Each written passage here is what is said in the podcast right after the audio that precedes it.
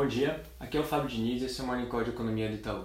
Começando pelo lado internacional, hoje o grande destaque é a divulgação do PMI da China, vai sair agora à noite. A gente está esperando um leve recuo para 49,8, mas muito por conta de um fator sazonal do mês de dezembro. Se a gente desconsiderar esse fator, o resultado deve ficar bem próximo ao patamar de 50, que é o patamar de neutralidade.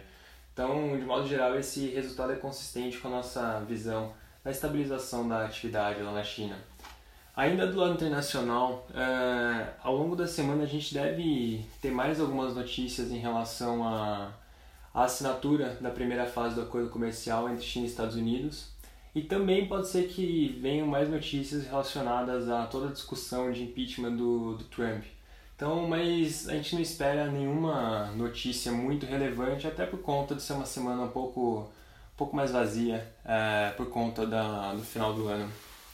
Passando para o Brasil, na sexta-feira saiu o dado do ABRAS de vendas para mercados relativo ao mês de novembro. O índice mostrou um aumento bem marginal de 0,1% no mês, e esse dado ele é importante para a nossa projeção das vendas do varejo, também do mês de novembro. Então, já incorporando esse resultado divulgado na sexta, a gente está projetando um aumento de 0,7% no segmento restrito e um leve declínio de 0,1% no segmento ampliado, que é o que inclui veículos e material de construção. No mais, o noticiário do final de semana não trouxe nenhuma grande novidade, não tem nada muito novo. Então, por hoje é isso. Um bom dia a todos.